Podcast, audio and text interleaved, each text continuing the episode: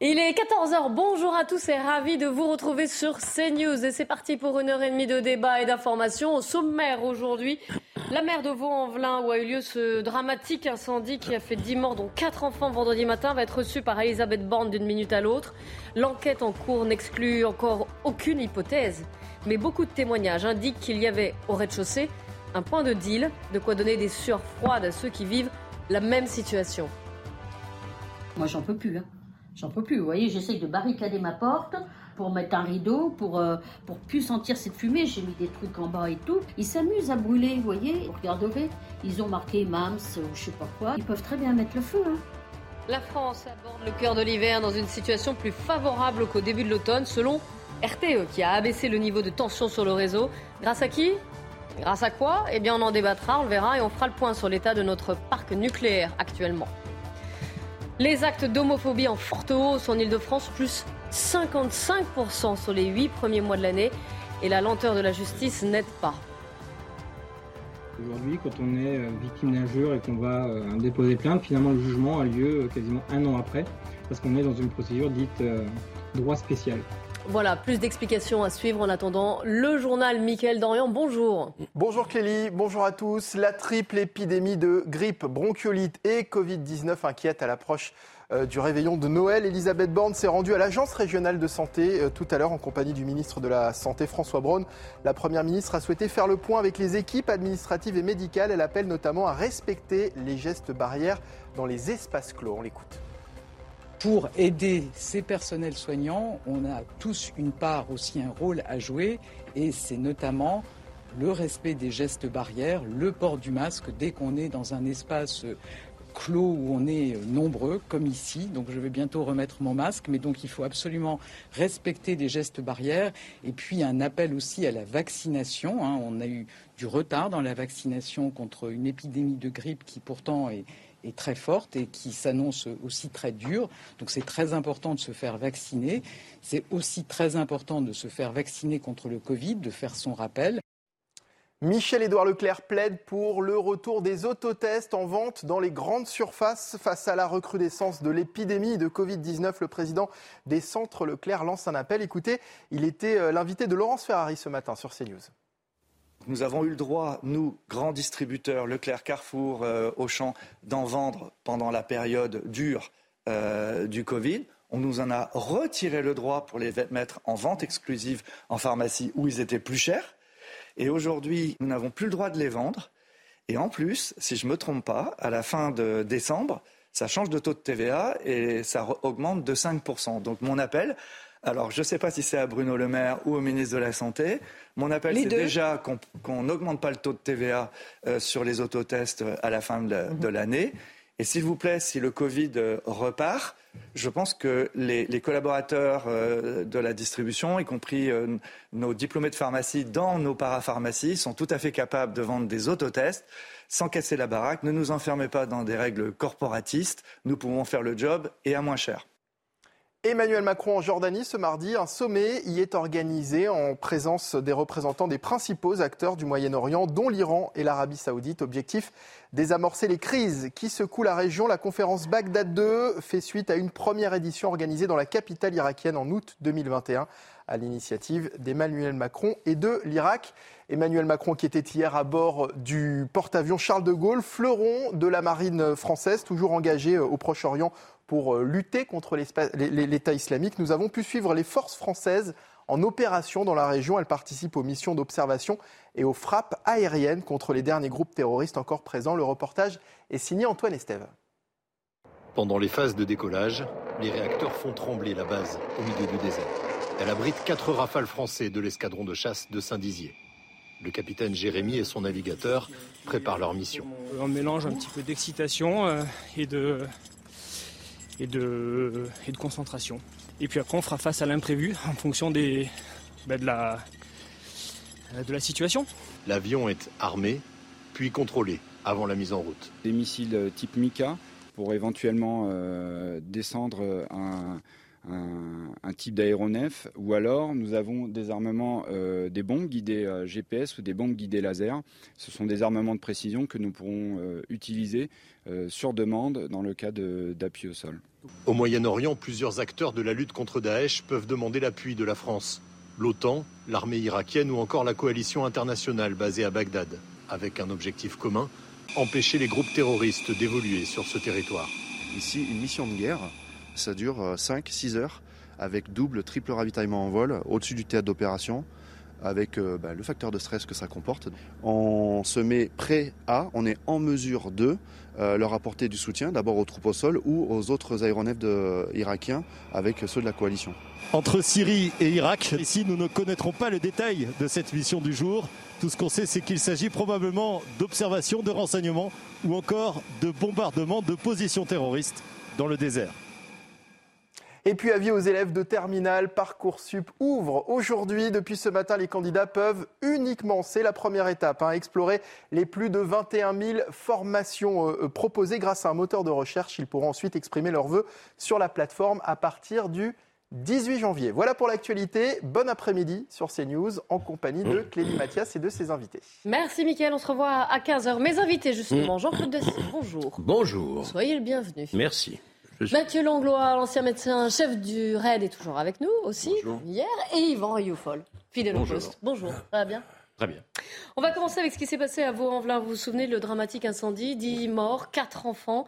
Le parquet de Lyon a ouvert une information judiciaire des chefs de dégradation volontaire par incendie ayant entraîné la mort. Pour l'instant, aucune hypothèse n'est écartée. Ça peut être accidentel, ça peut être volontaire. En tout cas, l'enquête est en cours.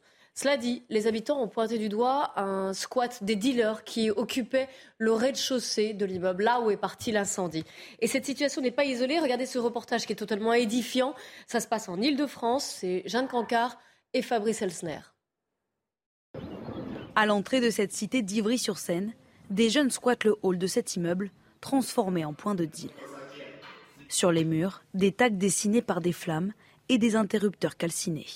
Une fréquentation et un état de délabrement qui font craindre le pire aux habitants. Tout le monde a peur des incendies ici, parce que euh, ça fait des dégâts. Il n'y a, pas d'extincteur dans les couloirs, il n'y a rien. Dans cet autre bloc d'habitation, le récent drame de Vaux-en-Velin est dans tous les esprits. Nicole a 70 ans, elle habite ici depuis 40 ans. Toute la journée, elle est confrontée aux jeunes qui ont pris possession des parties communes pour vendre et consommer de la drogue. Moi, j'en peux plus. Hein. J'en peux plus. Vous voyez, j'essaye de barricader ma porte pour mettre un rideau, pour, euh, pour plus sentir cette fumée. J'ai mis des trucs en bas et tout. Ils s'amusent à brûler, vous voyez. Vous regarderez, ils ont marqué MAMS ou je sais pas quoi. Ils peuvent très bien mettre le feu. Hein. Ce qui est arrivé à Lyon peut très bien arriver euh, dans une des cités. Hein. Face à la situation, une mère de famille s'inquiète de ne pouvoir évacuer en cas d'incendie. La seule chose que je puisse faire, c'est fermer ma porte, mettre euh, des, chiffons mouillés au niveau de la porte et attendre que quelqu'un euh, vienne, euh, si les pompiers viennent ou pas. Certains habitants de cette cité voudraient déménager, mais pour la majorité impossible, faute de moyens financiers. Vous savez que la loi euh, a évolué concernant ces attroupements, ces squatteurs de halls d'immeubles. Écoutez ce policier que nous avons interviewé ce matin dans la matinale de CNews.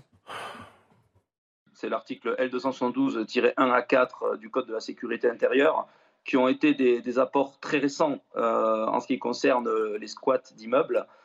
Euh, ces, articles prévoient théoriquement une amende forfaitaire délictuelle de 200 euros qui vient d'être généralisée, parce qu'initialement, il s'agissait d'une peine de, prison de 2 à 6 mois et d'amende allant jusqu'à 7500 euros. Mais très rapidement, on s'est rendu compte que la mise en œuvre de la procédure était trop lourde pour être efficace. On imagine aisément, et vous l'avez vu dans le reportage, la détresse de ces riverains qui ont, qui ont peur quand ils ont vu cet incendie euh, dramatique. Encore une fois, 10 morts. Et pourtant, donc la loi, est-ce qu'elle a? Elle a évolué, Mathieu Langlois, mais l'État semble quand même impuissant et on a, l'impression qu'il y a une sorte d'État dans l'État, que euh, pour faire face à ces euh, squatteurs de hall d'immeubles, pour essayer de les déloger, on n'y arrive pas. le problème, c'est que des lois, on voit bien qu'il en existe plein. Le problème, c'est pas d'avoir des lois, c'est de les faire respecter. Euh, et ça date pas d'aujourd'hui. C'est pas uniquement le problème euh, du squat ou du trafic de, stupéfiants. Moi, pour être allé souvent, que ce soit côté secours ou côté euh, police avec le raid dans des, dans des immeubles, on voit bien qu'il n'y a aucun respect des règles de sécurité dans bon nombre d'immeubles. Et c'est pas uniquement des attroupements, c'est que, le, hall d'immeuble, la cage d'escalier, les paliers, tout ça, toutes les règles de sécurité qui sont en partie responsables, ou aggravent en tout cas un facteur très aggravant en cas de, sinistre, et on l'a vu à, à, Vaux-en-Veuvelin, et, qu'à chaque fois qu'il y a un drame, évidemment, on paraît tous complètement euh, choqués, offusqués, mais euh, il faudrait que tout le monde fasse respecter déjà les, règles de sécurité. Euh, le bailleur social, la municipalité. Ah oui, donc vous, vous pointez les responsabilités à plusieurs niveaux. Il n'y a pas que. Bah, y a, enfin, en tout cas, ce serait faire un raccourci que je ne ferais pas en disant voilà, il y a eu un drame avec 10 morts, dont 4 enfants et c'est uniquement la faute d'un rassemblement euh, euh, de, jeunes qui font euh, du trafic. C'est peut-être ce que dira, dira l'enquête. Voilà, on verra ce que dit l'enquête. C'est peut-être ce que dira l'enquête. Mais, mais ce qui est sûr, c'est que moi, il y a bien longtemps, on savait déjà que dans bon nombre d'immeubles, les conditions de sécurité n'étaient pas, n'étaient pas réunies. Et là, vous citez un facteur supplémentaire. Yvan Riofol.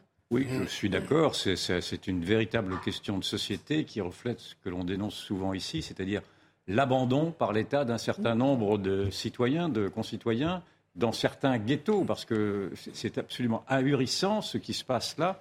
On voit que l'État euh, se, de vouloir accueillir tous les, réfugiés en leur donnant même des châteaux pour certains d'entre eux, et il n'est même pas capable de protéger ses propres concitoyens quand ils sont laissés face à des bandes. Et donc, c'est absolument révoltant de voir qu'il y a eu constitution alors, de ghettos, naturellement, de sortes de petits isolats dans lesquels aujourd'hui la République dit qu'elle peut entrer. Certes, elle peut y rentrer, mais en tout cas, elle n'y rentre pas à ce point de pouvoir faire, euh, faire enlever ses squats. On nous dit qu'il y a des amendes, mais enfin, celui qui a inventé l'amende pour ces squats-là ne comprend pas la psychologie de ces gens-là. Ils sont hors la loi, donc les amendes. c'est pas sûr que l'État récupère l'argent, c'est ça L'État ne récupérera jamais ces, amendes-là. Donc ce qu'ils comprennent, c'est simplement la force, puisqu'ils usent eux-mêmes de la force. Donc il faut à, ces gens-là répondre par la force. Or, naturellement, l'État est, est désarmé. Et il y a quand même une question que je me pose, c'est de savoir si vraiment euh, les locataires ce qui, m'interroge, c'est également la passivité des locataires. Je n'ai aucun, mais Vous les avez entendus, là. Mais qu'est-ce qu'ils peuvent faire? Vous vous souvenez pas, il y, a, quelques semaines, quelques mois,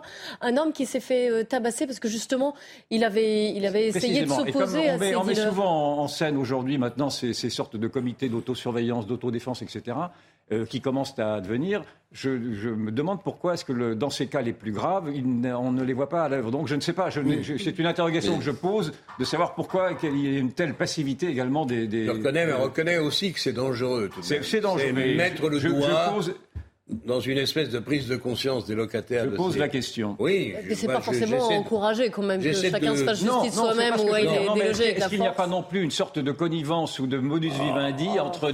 Ben, Vous avez entendu les, locataires Non mais écoutez, euh, quand, l'État s'est acheté la paix sociale, et les dealers savent aussi acheter la paix sociale dans des, dans, dans des immeubles, c'est ce que je veux dire. Et donc je ne sais pas, je, pose cette hypothèse. Le problème, ben, le, problème c'est que c'est souvent ce qui, est, ce qui est dramatique et très triste, c'est que... Euh, euh alors, euh, l'autodéfense me paraît sûrement pas la bonne solution.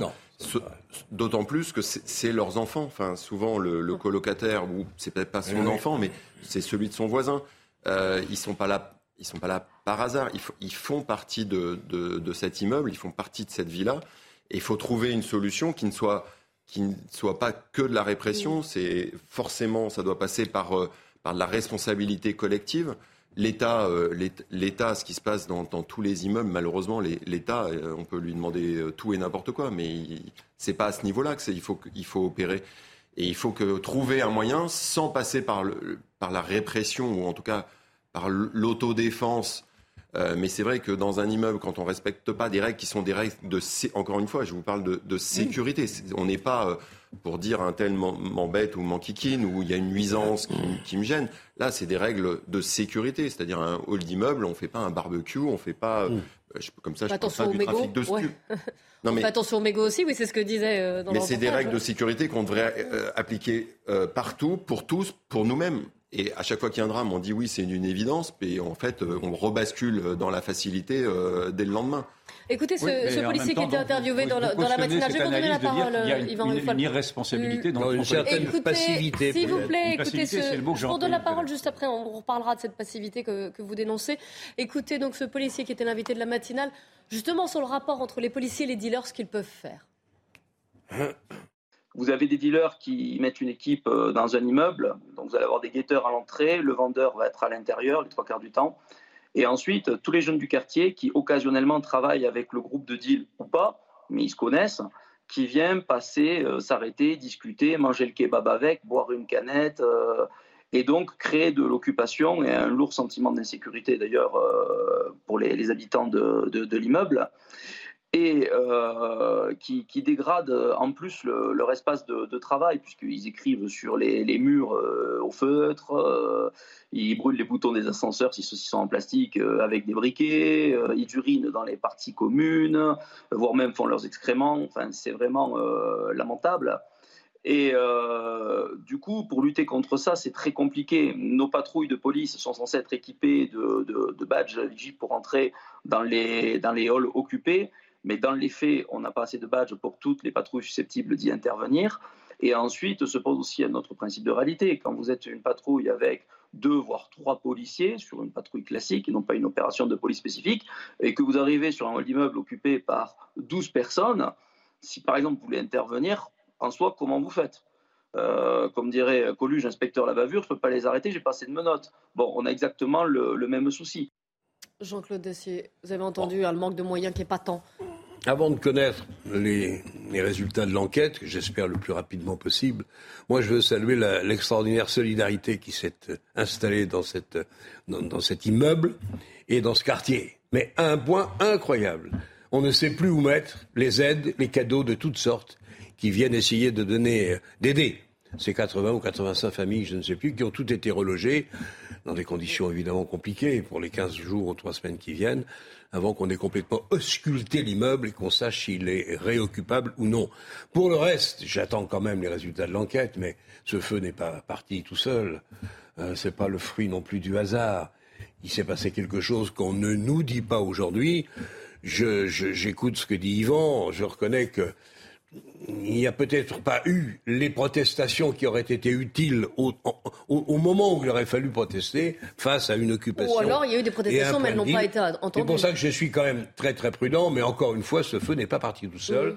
Donc il y a des, il y a des peut-être des trafiquants de drogue, en effet, installés dans cet immeuble, qui ont fait ce qu'ils n'auraient sans doute pas dû faire dans l'après-midi ou au début de soirée. Soyons prudents, attendons quand même le résultat de l'enquête et espérons s'il ne faut pas néanmoins se faire trop d'illusions, espérons que la, Première ministre, Madame Borne, dira, euh, trouvera les mots et espérons qu'elle prendra quelques décisions pour essayer, avec euh, Madame Geoffroy, de, de je dirais pas de lutter contre contre. C'est la maire de vaux euh, La maire qui, qui donc actuellement doit être dans le bureau de la première ministre.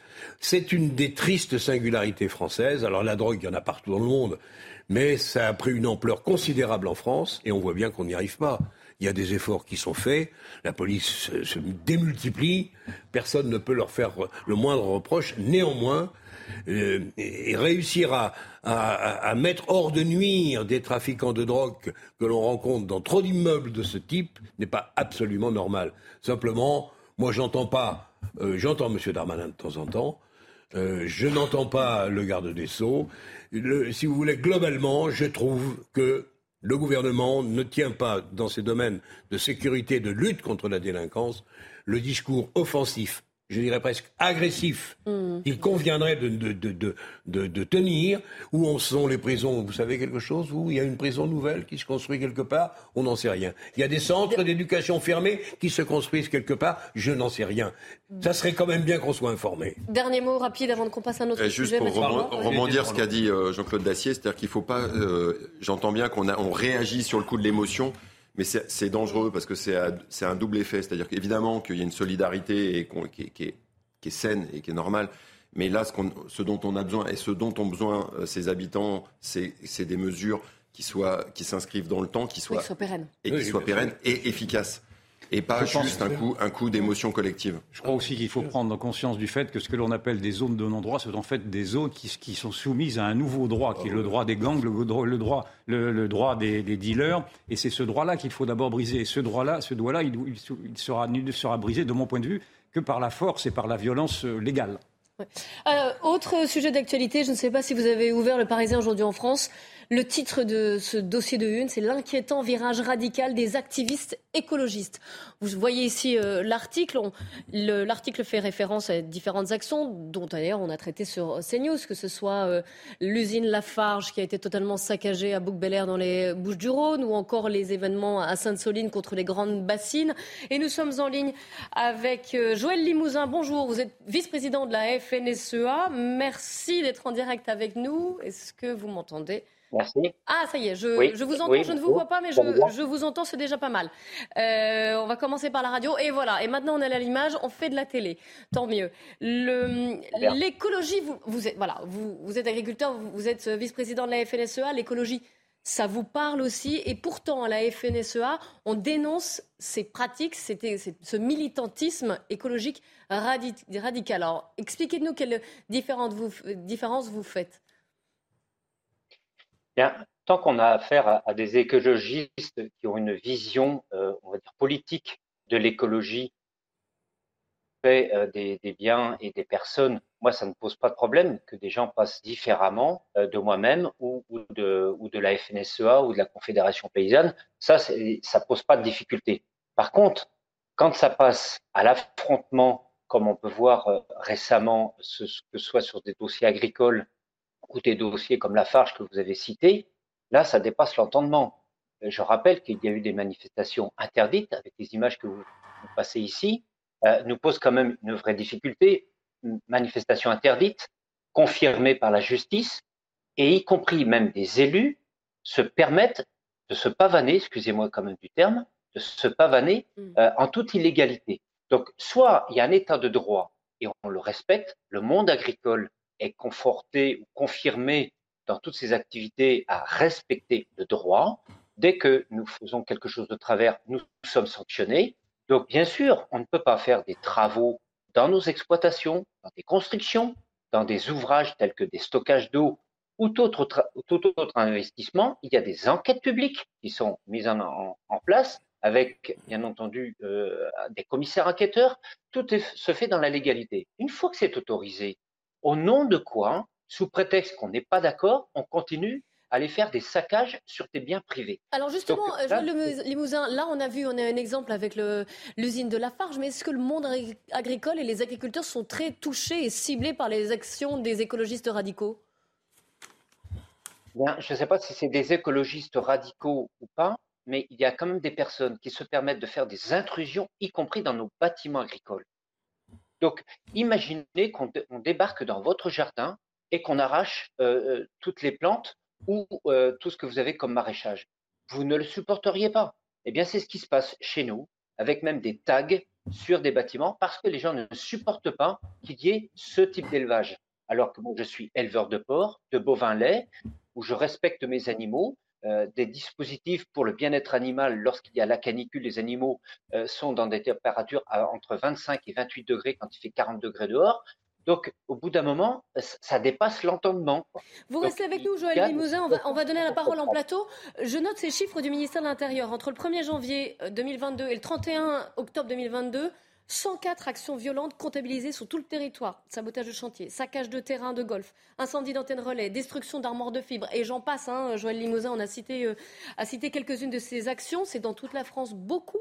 En, en Haute-Vienne, Yvan Riofol, vous parleriez d'éco-terrorisme, d'éco-sabotage, d'éco-résistance. On sait que on sait l'importance du, poids des mots et de nommer les, choses comme il le faut. Je dirais plutôt éco-totalitarisme pour l'instant, parce que les, on rajoute une dénomination. L'éco-terrorisme, malgré tout, il va jusqu'à la mort des à la mort des gens. Donc je ne voudrais pas abuser. Ah, c'est la référence à ce qu'avait dit euh, Gérald Darmanin pour contextualiser. Ce qu'est le vrai terrorisme. On a connu le vrai terrorisme. On sait que le terrorisme ça tue. Dieu merci, pour l'instant, on n'en est pas là. Mais malgré tout, c'est vrai que y a les fondamentaux peuvent être là. C'est-à-dire que dans, ces mouvements, euh, d'abord, un préalable, l'écologie est fondamentale. Naturellement, nous devons tous être écologistes et, avoir naturellement comme, euh, préoccupation la, préservation de notre environnement. Mais là, ce n'est pas ça du tout qui est mis en scène. Vous avez, d'une part, me semble-t-il, bien que ce soit un peu mêlé, une sorte de secte apocalyptique qui nous promet la fin du monde pour, ah après-demain. Et puis, d'autre part, et si agrégeant, vous avez également tout un mouvement d'ultra-gauche, de zadistes et de, personnes qui, en fait, veulent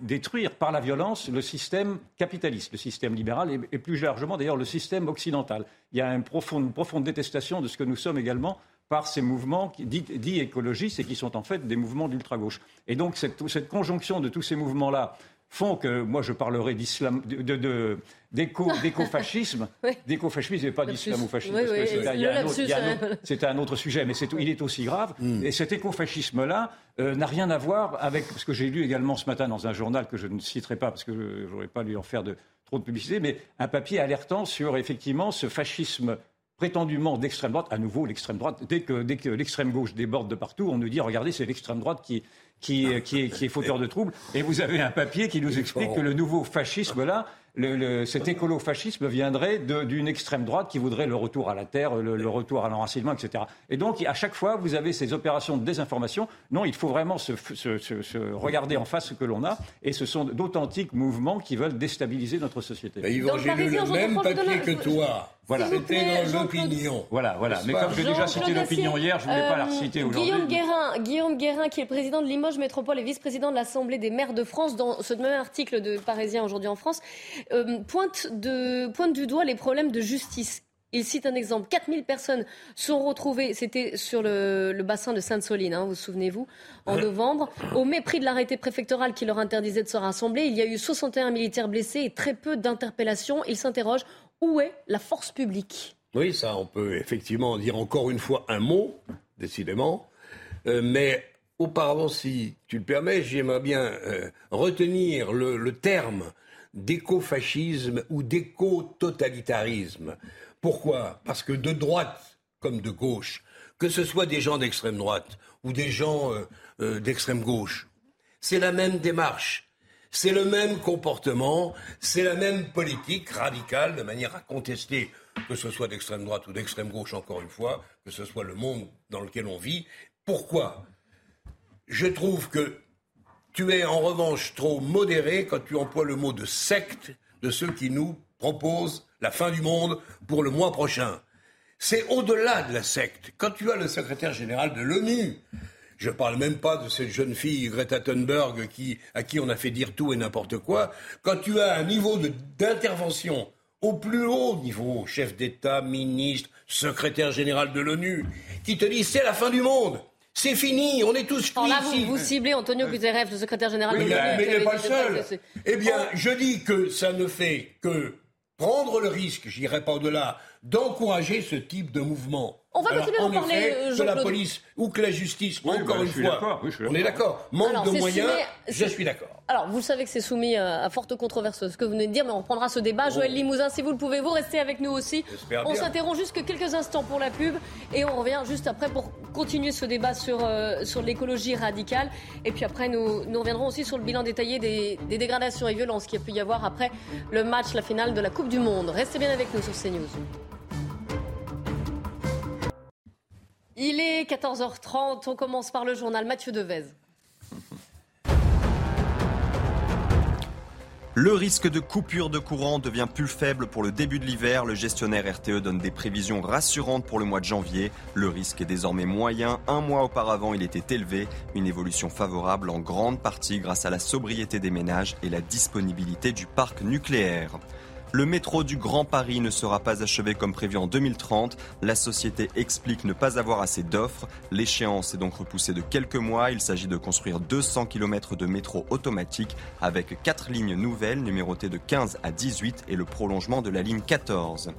Déjà 300 jours de guerre en Ukraine, la Russie a lancé son offensive militaire contre le pays le 24 février. Aujourd'hui, le président ukrainien Volodymyr Zelensky s'est rendu à Barmout, le point le plus chaud du front, une ville de l'est du pays ravagée par d'intenses combats avec les forces russes. On se retrouve en plateau euh, pour notre débat avec Mathieu Langlois, avec Jean-Claude Dacier, Yvan Riofol et Amaury Boucaud du service police-justice de CNews nous a rejoint. Bonjour, bienvenue Amaury. On reprend notre débat qu'on avait initié avant la, avant la publicité et cette petite coupure sur l'écologie radicale et ces mouvements, ces actions que l'on voit se, se répéter, que ce soit le périphérique bloqué, que ce soit des antennes relais démontées ou des- d'autres saccages et sabotages d'usines ou même, euh, ou même de bâtiments agricoles. Nous sommes toujours en lien avec Joël Limousin, qui est le vice-président de la FNSEA. Alors, dans cet article du Parisien aujourd'hui en France, Joël Limousin, on parle de blue bloc, de white bloc, parce qu'on les voit souvent en combinaison bleue ou blanche et ces blue blocs et white blocs auraient adopté les euh, méthodes des black blocs que l'on voit souvent en fin de manifestation et qui se livrent à différents saccages et même affrontements les forces de l'ordre. La question qu'on se pose, et peut-être que vous avez une, une réflexion sur le sujet, c'est pourquoi, à quel moment les militants d'une cause environnementale, on peut dire que c'est plutôt juste, plutôt bien, après on en pense qu'on en veut, mais ça pourrait être une, cause à soutenir, comment est-ce qu'on passe de cette cause-là à de l'ultra-violence? Je, pense que euh, lorsqu'on fait de l'écologie, qu'on est à visage découvert, on défend une cause, comme moi je peux défendre une cause agricole et que toute euh, organisation professionnelle peut défendre une cause, ça se respecte. Quand on va devant euh, des instances, euh, on va dire, publiques pour parler sur des projets, à visage découvert, il n'y a, pas, de sujet, il n'y a pas de souci. Et moi, je discute avec France Nature Environnement dans mon département, ça ne pose aucun, aucune difficulté, mais on peut avoir des différentes approches. Mais on trouve un consensus et on fait un bout de chemin tous ensemble. Là, quand on voit des images, des gens qui viennent cabouler, là, de profiter euh, d'une opposition d'une catégorie de population et qui fédère pour faire de la casse et d'être carrément contre, euh, je dirais, tout système, on va dire, hiérarchisé et contre le principe de, de l'état de droit. Et c'est là que nous, ça nous pose une difficulté parce que, y compris dans nos propres communes, dans nos villages, je vois même euh, les gens du secteur de la pêche, du secteur de l'ostréiculture, euh, etc., qui se voient saccager euh, des, des, activités. Ça pose une vraie difficulté, bien évidemment. Alors, en milieu rural, on n'a pas trop cette situation-là. Là, c'est parce qu'il y a un événement médiatisé qui amène en quelques-uns de rentrer dans une opposition systématique par rapport à un système organisé. Mais Mathieu C'est là que euh, aujourd'hui, l'écologie n'est ni de droite ni de gauche. On peut avoir des différences d'approche, mais la première écologie, c'est bien ceux qui travaillent pour nourrir une population et qui en même temps entretiennent un territoire. J'entends vos discours, on, passe la parole en, plateau et vous intervenez quand vous le souhaitez. Mathieu Langlois, comment je repose ma question Donc comment, d'après vous, vous avez peut-être une, autre analyse, comment est-ce que, voilà, on défend une cause, mais là, on bascule dans de l'ultra-violence. C'est pourquoi? Parce que ces militants ne se sont pas entendus par d'autres moyens plus démocratiques? Alors, moi, je serais prudent sur tous les mots. Vous avez fait un, alors, j'en ai cité éco-terrorisme, éco-résistance, éco-sabotage, et, nous avons rajouté de la part de Yvan Yopol éco-fascisme ou éco-totalitarisme, qui a été adoubé ce terme par euh, Jean-Claude Dacier. Éco-totalitarisme, je trouve ça pas mal. Oui, vous avez dit que c'était bien. Alors moi, je ne suis pas à l'aise et j'aime pas euh, aucun de ces, mots-là parce que, euh, d'abord, je pense que ça correspond pas à ce qu'on a à attendre des mouvements écologistes. Ah. Et surtout, et surtout ça dépend du point de vue d'où on se place, parce que si vous discutez avec, alors pas forcément les plus radicaux d'entre eux, mais beaucoup d'écologistes vous disent que euh, beaucoup de multinationales ou beaucoup de pays, euh, c'est eux qui ont un comportement totalitaire ou, euh, criminel, en tout mmh. cas radical. Et donc, c'est facile d'opposer l'un à l'autre. Mais dans ces cas-là, ils se disent éco-résistants. C'est un des termes qui a été. Mais alors, moi, moi le terme que j'aime, c'est éco-responsable, parce que ça, par contre, ça nous engage tous. Et on voit bien que si sur ce thème-là, de l'éco, enfin, en tout cas, de l'avenir de notre planète, de la biodiversité, de tout ça, on n'arrive pas euh, à être d'accord et on, est clivant, parce que là, on parle juste de, clivage euh, et d'affrontement. Alors, on va être de plus en plus violent. La réponse sera de plus en plus violente si les actions sont violentes et, on n'y arrivera pas comme ça. Et donc. Mais personne n'a répondu à ma question. Comment est-ce qu'on arrive à partir voilà, eh d'une défense d'une cause, d'ailleurs qu'elle soit écologique ou autre, euh, à de l'ultra-violence, à des sabotages, à des actes comme ça? C'est parce qu'ils ne se sont pas entendus? C'est parce que. Il y a, comment vous l'analysez? Qui est à l'heure actuelle une interrogation sur l'évolution du climat, c'est une évidence. Ça peut durer 10 000 ans ou 15 000 ans, on n'en sait rien. Toute l'histoire de l'humanité le démontre incontestablement, on a un problème. Il va falloir prendre un certain nombre de décisions. Elles sont déjà prises, ou certaines sont en voie d'être prises. Bon, le monde a du mal à, se mettre à l'unisson. On a vu ce qui s'est passé encore ce week-end euh, au Canada sur la conférence sur la biologie qui a inventé un accord de dernière minute. En fait, il n'était d'accord sur rien parce que tout ça coûte des, des, dizaines et des dizaines de milliards et que ce n'est pas simple et qu'on n'est même pas certain de la, de la solidité de la réponse à fournir.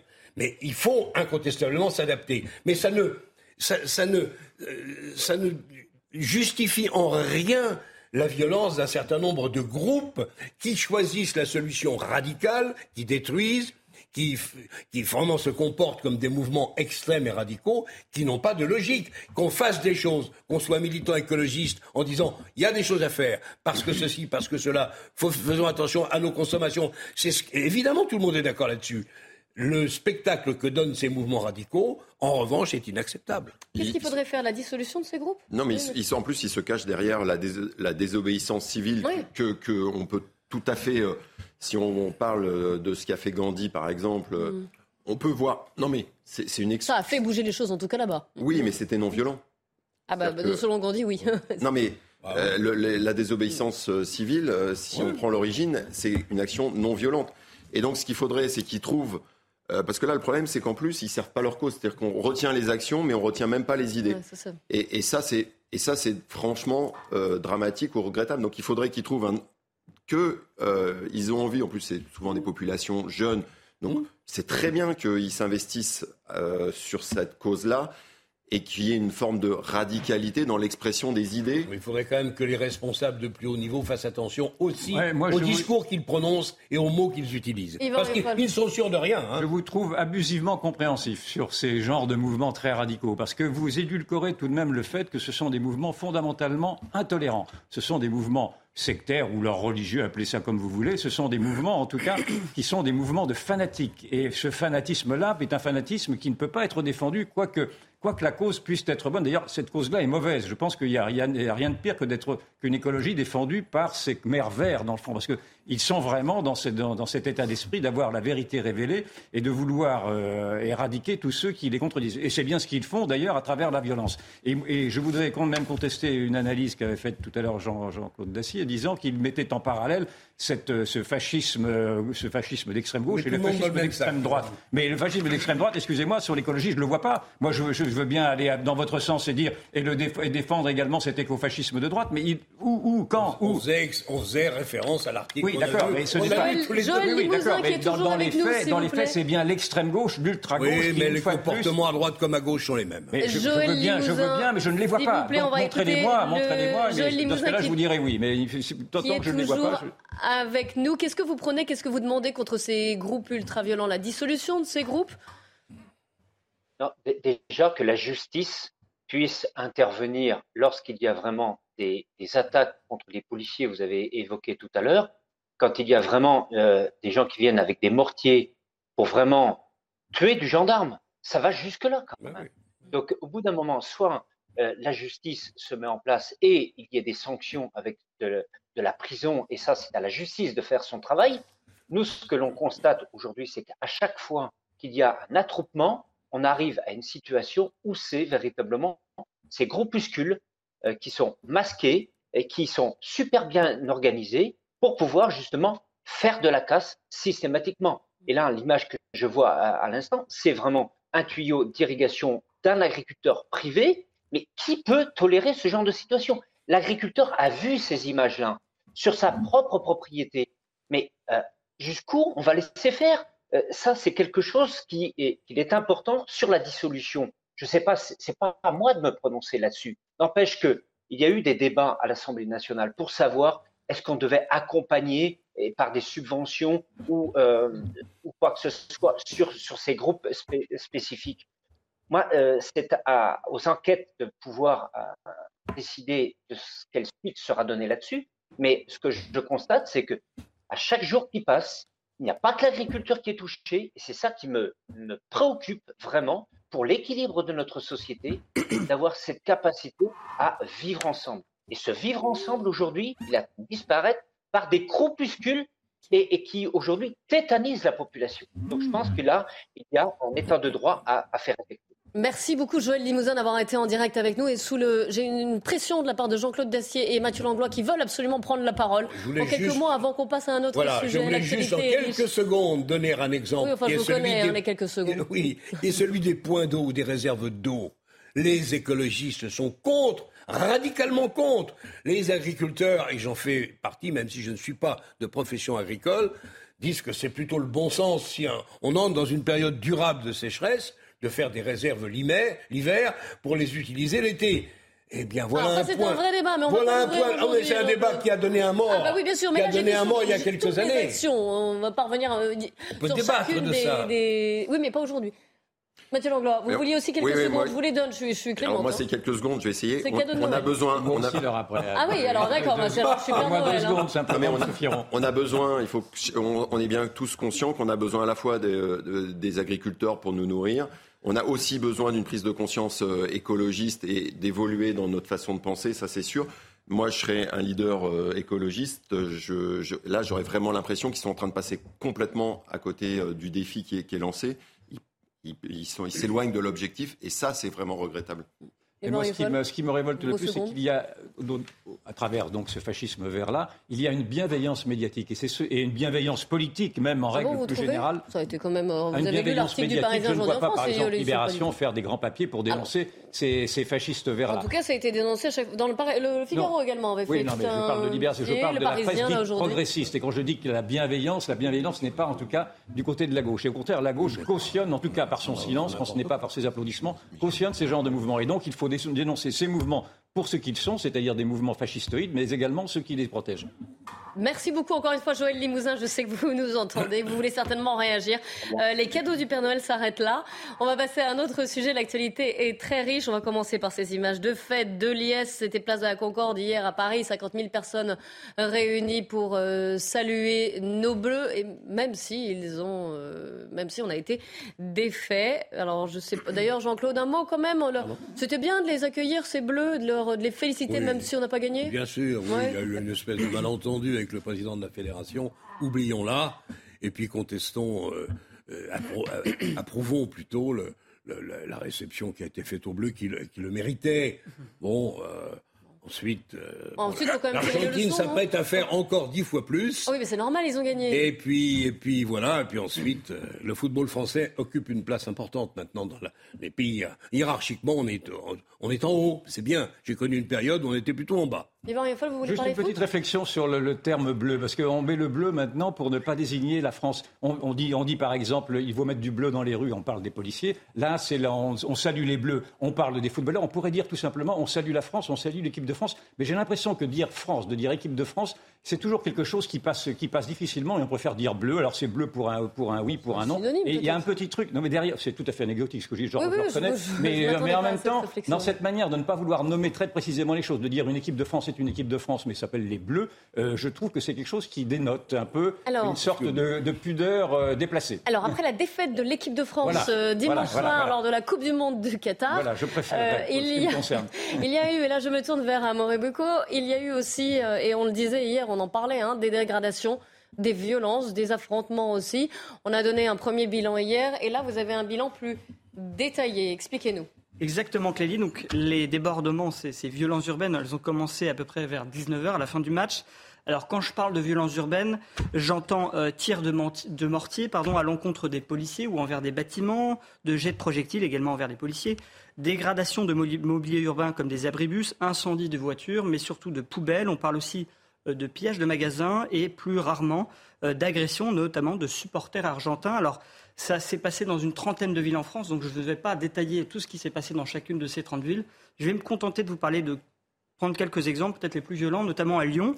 Alors à Lyon, donc les, violences ont débuté à 19h, place Bellecour, jusqu'à 22h30. Ça a été très compliqué d'un point de vue de la sécurité. Euh, les policiers ont été attaqués, voire harcelés. 12 d'entre eux ont été euh, blessés quand même, hein, par des, notamment des tirs de mortier. À noter aussi que le monoprix de la place Bellecour a été pillé à plusieurs reprises.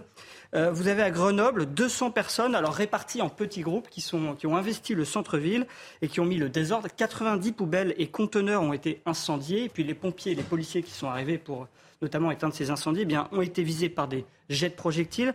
À Trappes, vous avez des tirs de mortier qui ont été tirés contre le commissariat. Alors c'est assez récurrent à Trappes, donc vous allez me dire c'est peut-être plus anecdotique.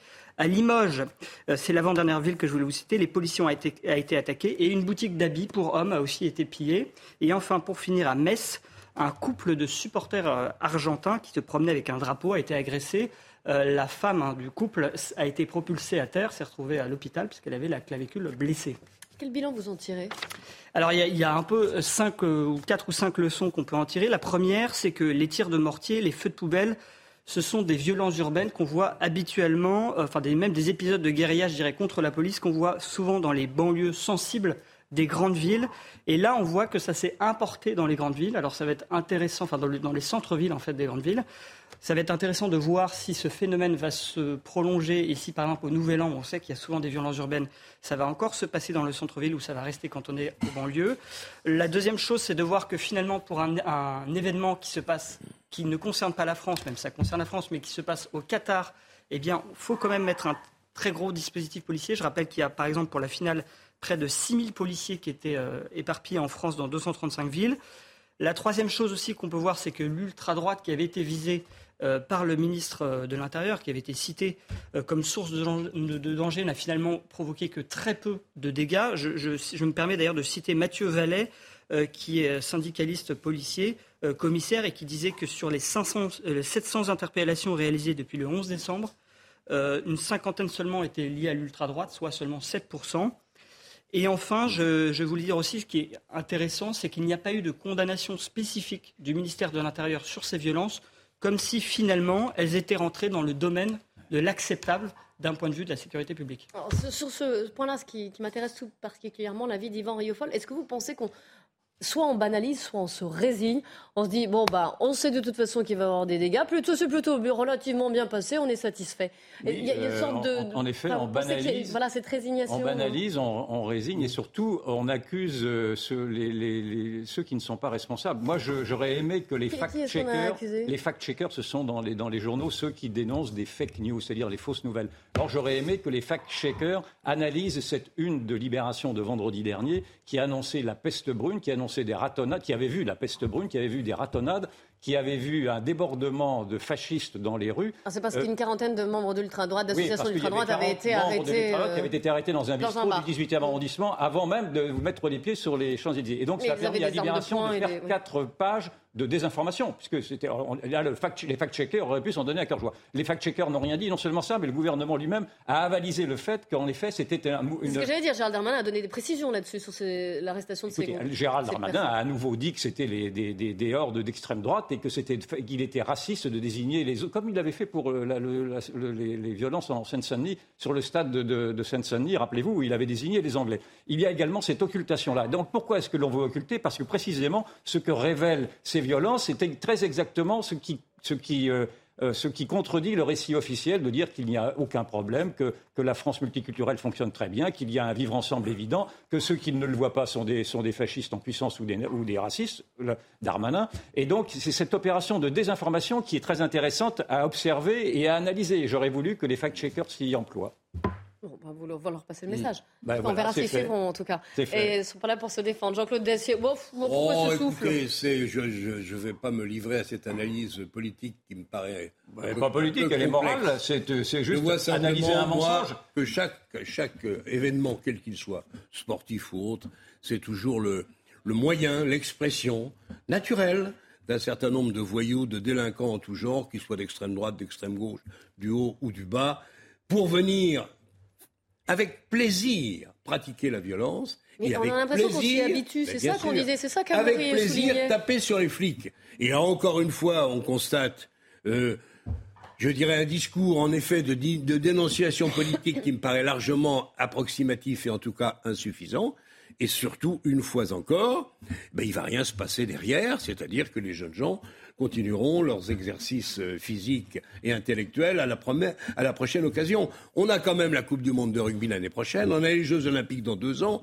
Si on n'a pas réglé le problème d'ici là, je ne sais pas trop le spectacle que, que l'on va offrir à la planète. Monsieur Langlois. Ah bah c'est, moi je partage tout à fait, c'est-à-dire que c'est, euh, c'est, franchement triste de voir qu'il n'y a plus une seule occasion de rassemblement, quel qu'il soit, qui ne se transforme pas en... Euh, en bataille rangée, ou en tout cas, on peut aller de la provocation jusqu'à euh, vraiment euh, du, conflit urbain. Euh, et, on est en train de tuer notre société à, faire ça. Et il faut qu'il y ait évidemment que ça sert à rien de faire un constat qu'on partage tous et de répéter en boucle.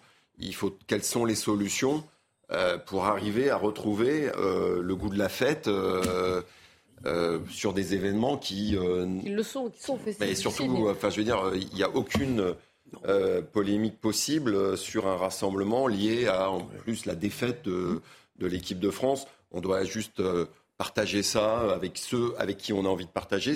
Et, puis, Il n'y avait pas de motif hier à manifester violemment, casser du flic, non, ou mais, casser on des mais par contre, on Donc, savait C'est très- d'autres motivations. Mais on savait très bien, tout le monde le savait. Alors après, c'est quel est le niveau d'intensité, mais on savait très bien qu'il y aurait des débordements.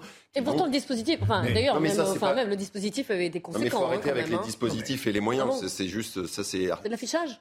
Mais non, c'est pas c'est pas de l'affichage. C'est juste soit on accepte euh, ce constat et on dit bon, on va mettre des moyens. Puis Ouais. alors, on- en fonction des prévisions, en fonction du renseignement, on mettra plus ou moins de, de moyens. Mais de toute façon, ça n'empêchera en rien.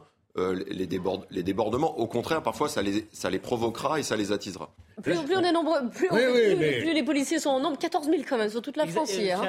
enfin, je vous rejoins tout à fait. En fait, ce qui se passe, c'est qu'aussi, malheureusement, les policiers aujourd'hui ne sont plus forcément une force dissuasive, mais sont une cible. C'est-à-dire que vous mettez des policiers, ça devient des, des cibles de, de jets de projectiles, et donc, quelque part, ça crée presque le désordre.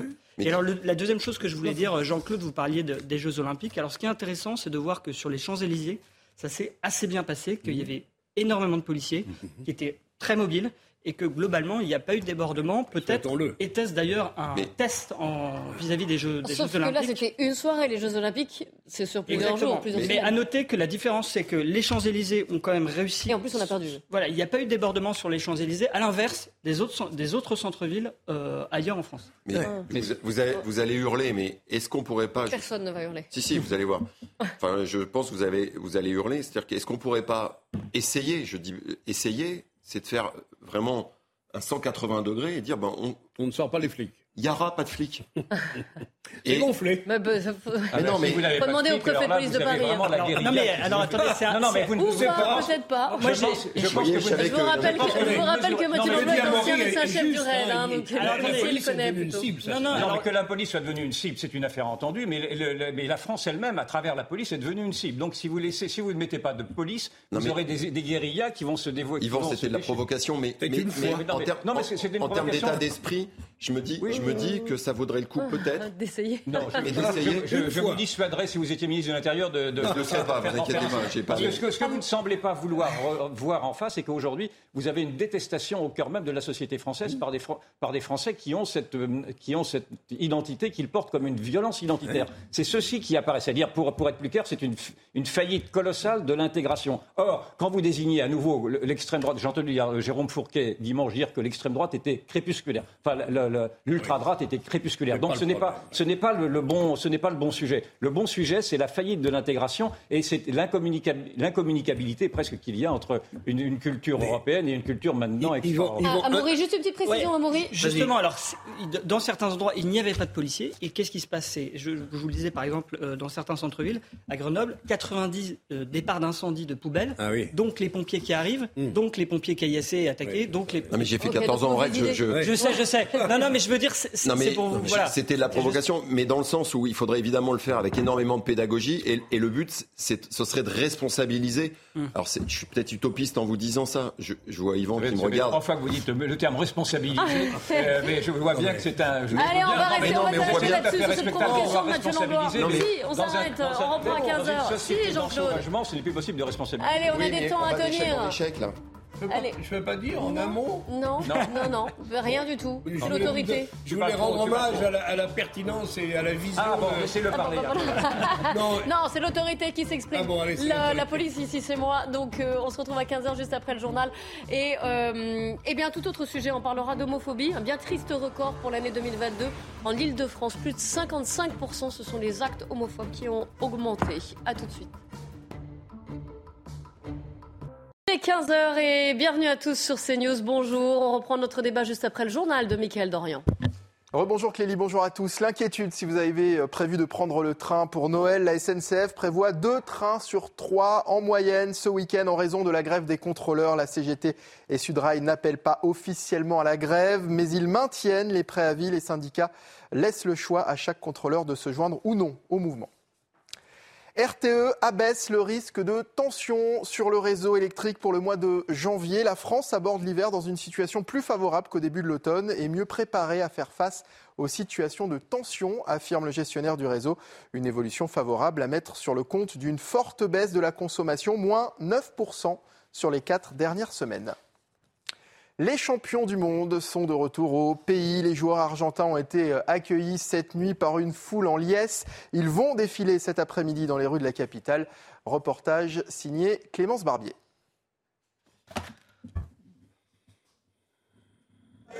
Il est aux alentours de 3 heures du matin lorsque l'Airbus A330, aux couleurs du drapeau argentin, atterrit à Buenos Aires.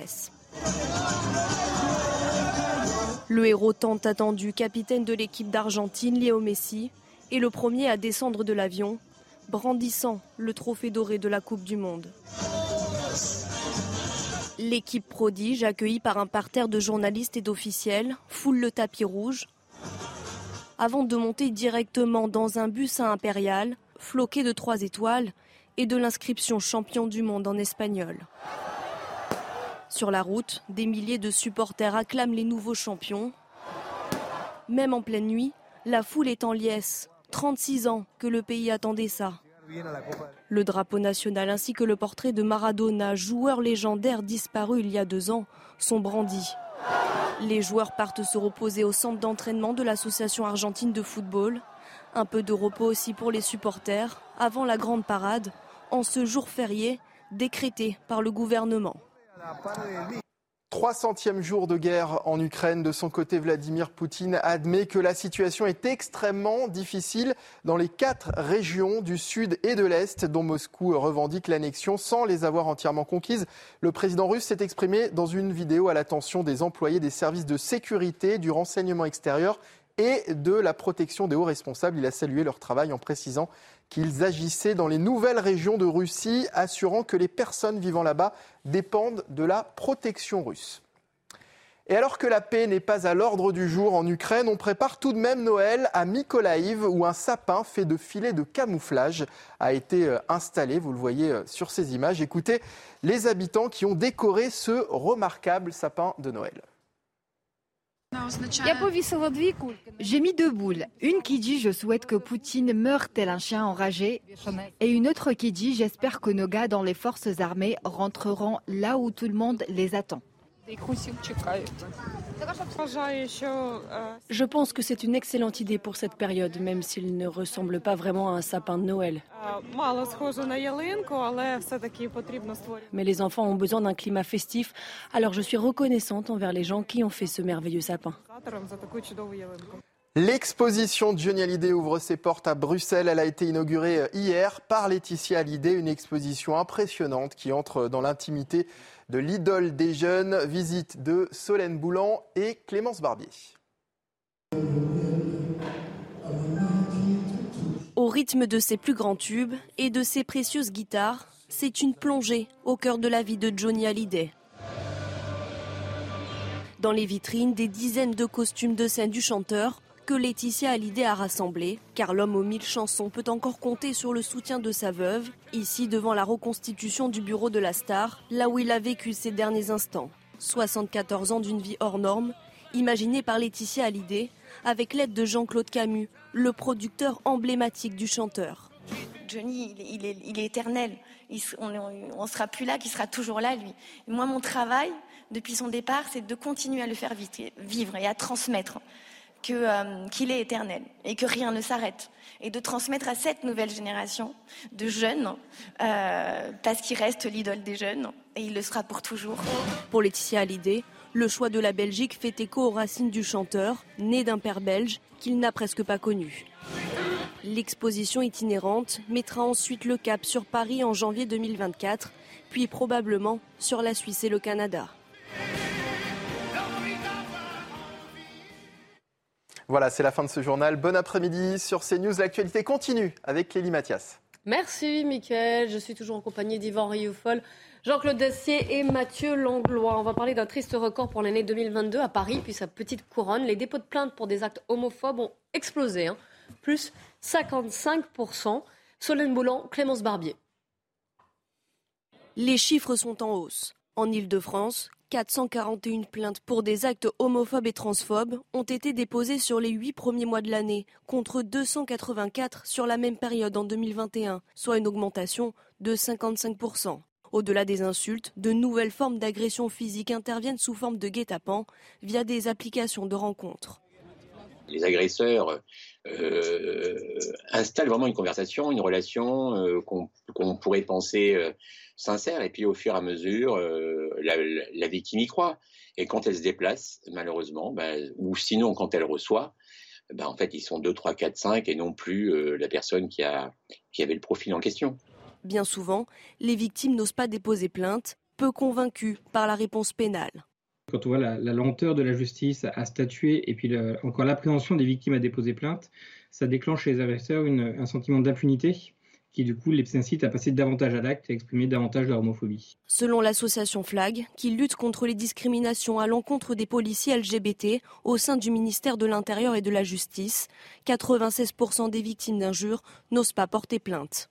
Et des injures, même le ministre Clément Beaune en a reçu. Regardez ce qu'il a tweeté sur cette lettre qu'il a reçue avec une insulte euh, dessus. Ce type d'insulte n'est pas un acte isolé, dit-il. Les actes d'homophobie, de racisme, d'antisémitisme restent une réalité subie par beaucoup. Le combat continue. PS, vous me pardonnerez de ne pas répondre à ce courrier argumenté. Effectivement, on le comprend. Nous sommes en ligne avec Philippe Brevet, qui est trésorier de l'association Alors, vous êtes dans un petit village à 30 km de Nantes, je crois que ça s'appelle Saint-Philbert de Grandlieu, si je ne me trompe pas. Euh, est-ce que.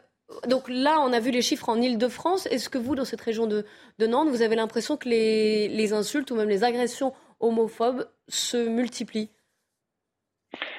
Alors moi, je crois que j'ai la chance effectivement d'être euh, un petit peu éloigné des grandes villes et, euh, j'ai pas, je ressens pas effectivement une certaine agression homophobe. Néanmoins, c'est vrai que sur Nantes, euh, l'homophobie a toujours été latente. Hein. Il y a toujours eu des, actes euh, contre les établissements gays, euh, quelques agressions. maintenant, est-ce qu'elle est en augmentation? J'ai pas le sentiment, en tout cas en région nantaise, mais de toute façon, elle est effectivement toujours latente. Comment vous expliquez cette hausse et ces chiffres qui sont totalement aberrants? On parle à la fois d'une libération de la parole et en même temps si je peux m'exprimer comme ça, on dit que la, la plupart, 80, je crois 14%, je parle de mémoire, mais un, grand nombre, la majorité des personnes qui subissent ces insultes ne portent pas plainte. Alors, pourquoi elle augmente euh, à Paris Effectivement, là, je ne saurais pas l'expliquer. Est-ce que c'est le climat ambiant qui fait que, morose, qui fait que certaines personnes, effectivement, euh, cherchent, entre guillemets, des boucs émissaires, ou du moins se, se disent, ah. bah, tiens, pour, pour, euh, j'irai agrémenter ma vie, euh, je vais m'en prendre à, effectivement à une communauté.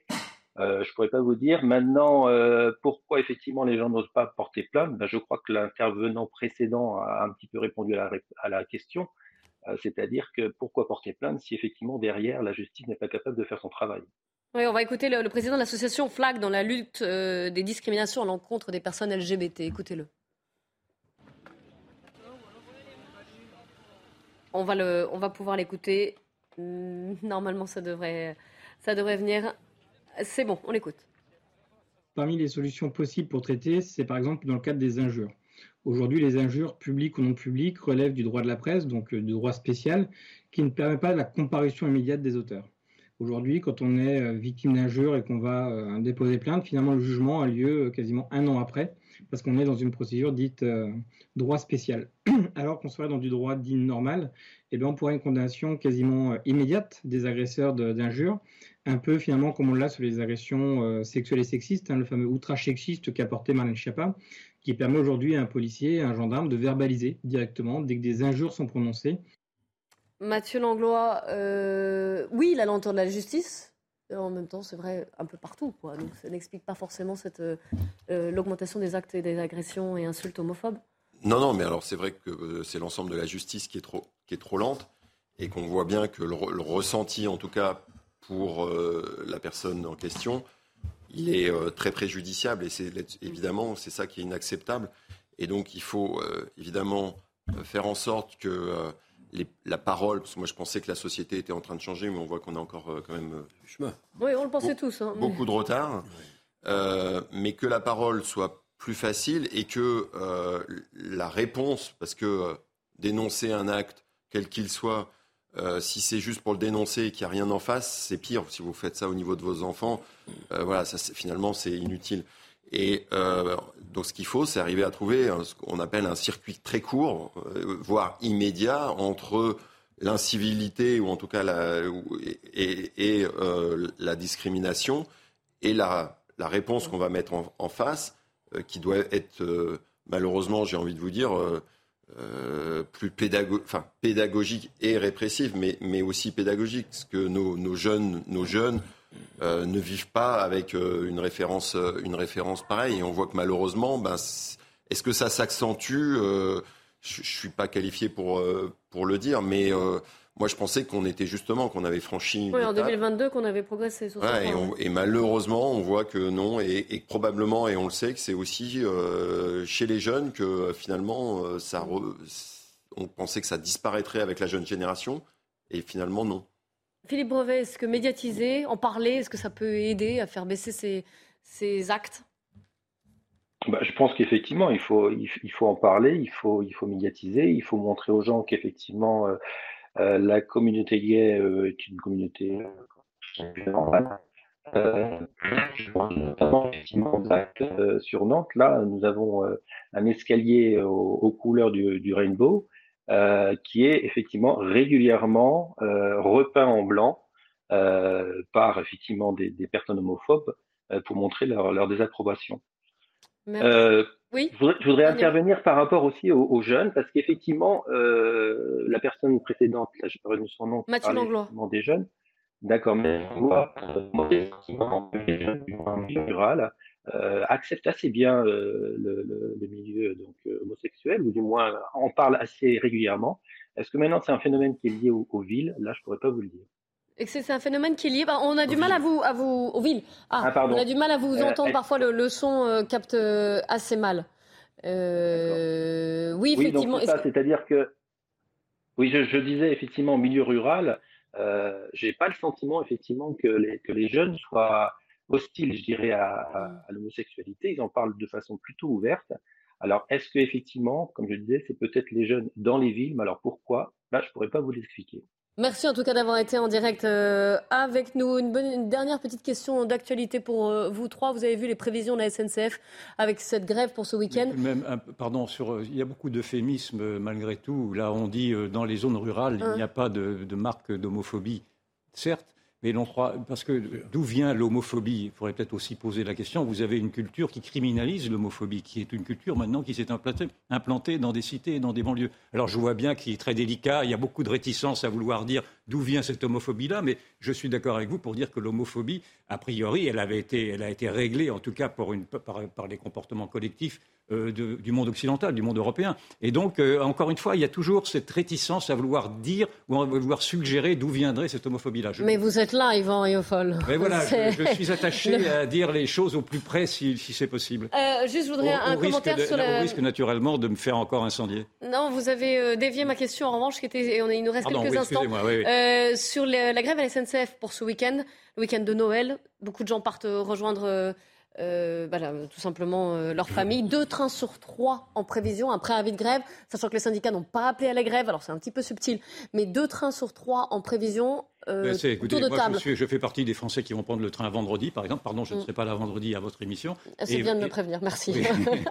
et, euh, et, je ne sais donc je ne sais pas si je vais pouvoir prendre le train. Donc c'est absolument insupportable. J'y vais pour, pour Noël, bien entendu, pour rejoindre ma famille. Et voilà, donc nous sommes Pardon de reprendre ce, cliché, mais nous sommes pris en otage. Je ne peux pas dire autre chose que cela. Jean-Claude Dacier. Écoutez, moi, je, pense que depuis longtemps, mais les choses, hélas, ne s'améliorent pas. Les déficits sont gigantesques et c'est les contribuables qui paient.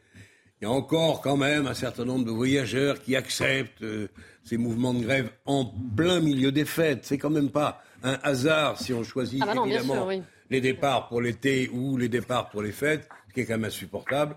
Moi, j'ai une formule qui est euh, un peu radicale, mais très simple. C'est que pour moi, à mes yeux, quand on voit ce type de comportement, la SNCF n'est plus, et depuis longtemps, un service public. Mathieu Langlois. Alors, euh, Christian Poutreau, vous direz que ce n'est pas une prise d'otage euh. Non, bien sûr, je, reconnais, je, reconnais, que le cliché Je ne sais pas ce qu'il n'est pas là, je, je rends hommage. Eh on le salue. Mais oui, je suis, je suis d'accord. C'est-à-dire qu'un service public, Euh, ça doit avoir, au contraire, ils devraient être tous fiers de, travailler pour un service public et en plus un monopole. Et, et, là, on, on voit bien qu'on est euh, très loin. Avec des syndicats, de qui ont, ce... des syndicats qui ont une attitude absolument incompréhensible. Non, mais- Ils n'appellent pas la grève, mais ils maintiennent les préavis. Non, c'est honnêtement, franchement. C'est pour les protéger- les salariés qui, eux, ça me fait de la grève, peine mais- de voir où on en est. Allez, merci beaucoup à tous les trois d'avoir participé à cette émission. Le débat continue sur CNews. Nelly Denac et ses invités, 90 minutes info. Et elle reviendra sur le, le bilan détaillé de la, après la défaite de l'équipe de France. Je l'ai bien dit L'équipe de France, c'était euh, dimanche soir au, Qatar. Et puis, vous verrez également notre reportage tourné dans un hall d'immeuble où des, euh, où des squatteurs ou des euh, dealers sont installés là au mépris de toute règle de sécurité, ce qui rappelle évidemment le drame de Vaux-en-Velin vendredi dernier, même si l'enquête est en cours et on ne sait pas si cet accident est volontaire, criminel ou accidentel. Restez avec nous sur CNews, on se retrouve demain dès 14h. En attendant, il y a le replay, hein, cnews.fr.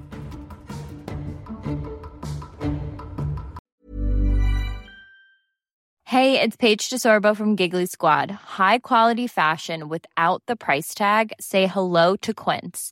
I'm snagging high-end essentials like cozy cashmere sweaters, sleek leather jackets, fine jewelry, and so much more. With Quince being 50 to 80% less than similar brands.